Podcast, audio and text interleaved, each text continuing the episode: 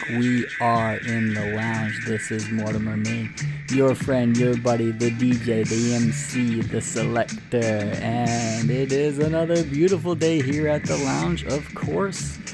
We watched the Britney Spears movie today, Framing Britney Spears. I'm gonna give it a recommend because uh, check it out. It's short.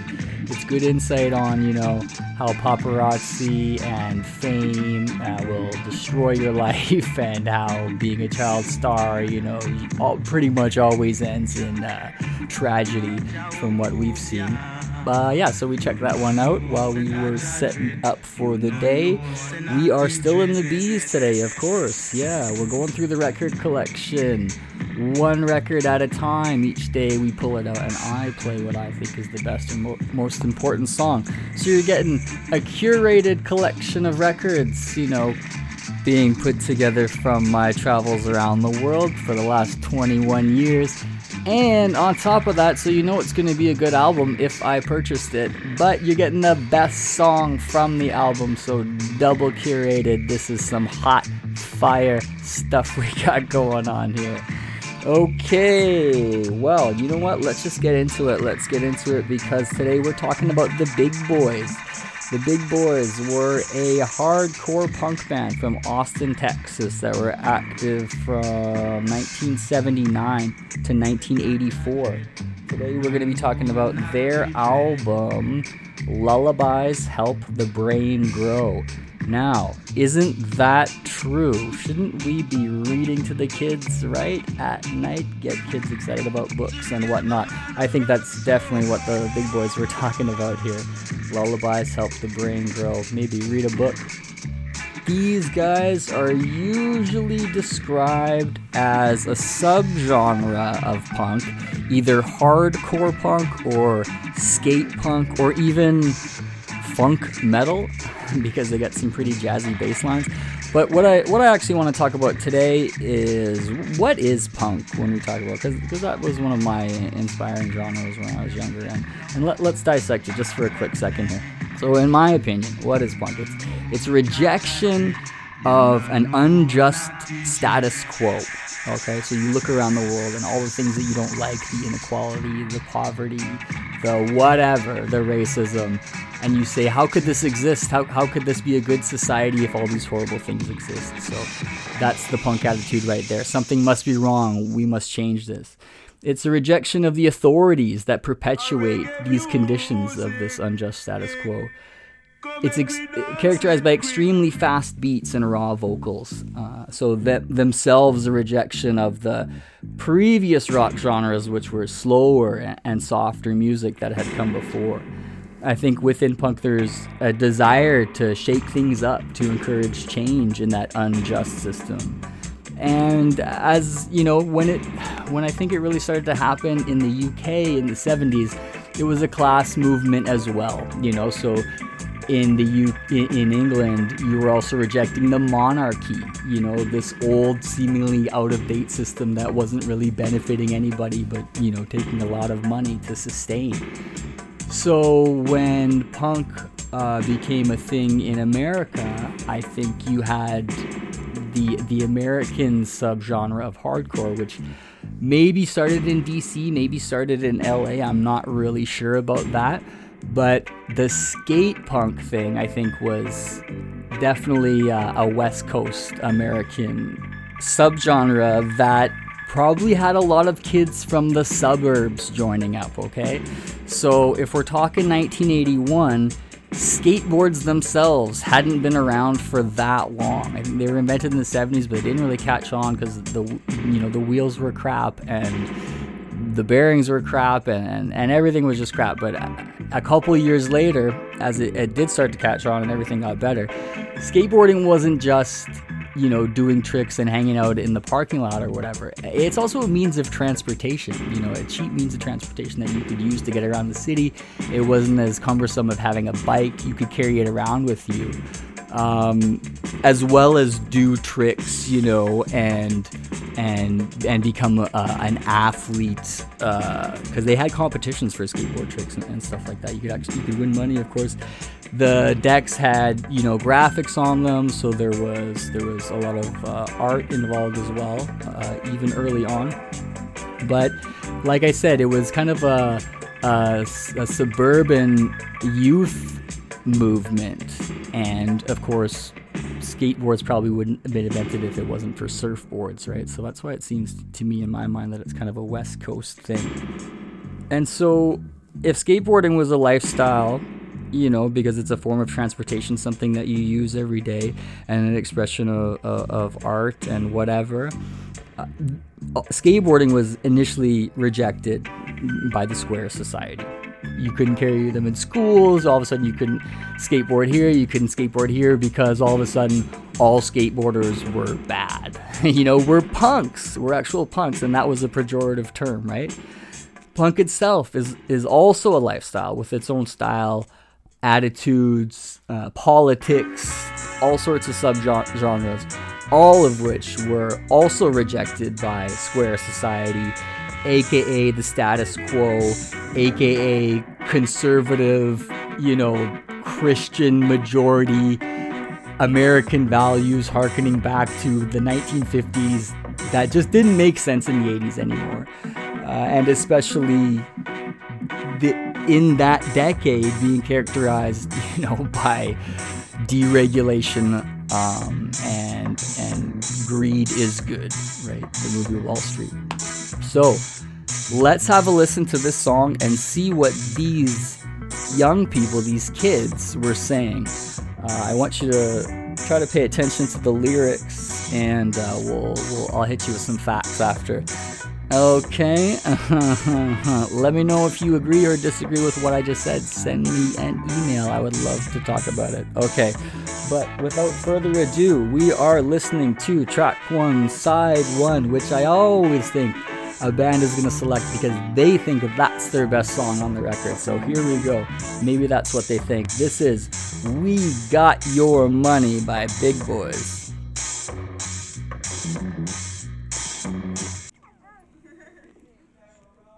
Okay, get ready.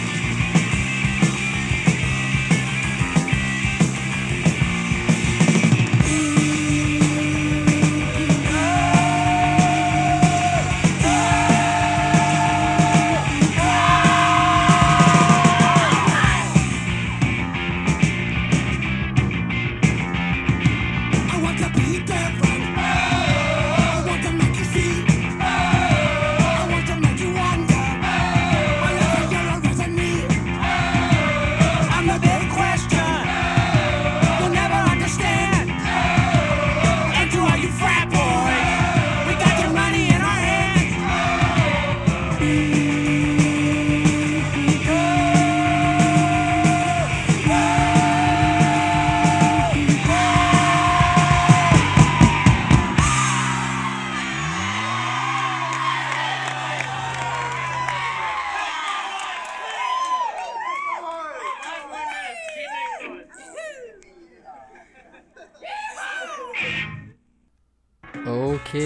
There we go. We Got Your Money by Big Boys. I'm just going to read these lyrics real quick.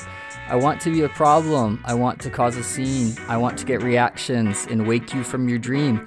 I don't care if you don't like it or you think that it's the best. As long as you remember, then we're up with all the rest. I want to be different. I want to make you see. I want to make you wonder is it you or is it me? I'm the big question you'll never understand. And to all you frat boys, we got your money in our hands. Okay, so definitely not identifying with the fraternity lifestyle. And I think that's probably, you know, they would have some frat boys showing up to their shows, probably being drunk and rowdy frat boys, you know. Um, so that's just kind of like a, a, tongue-in-cheek way of saying you are you can come hang out, you know, like you can listen to our tunes, but uh, you do not share in our attitudes. So you are not one of us. But we still got your money. You still paid us to be in here. And I kind of formed that opinion when I was looking at the lyrics for another song on this album called Gator Fucking and the lyrics go like this Gator boys and Gator girls living in an Izod world. A million clones, they're all the same. Rich little assholes with no brains.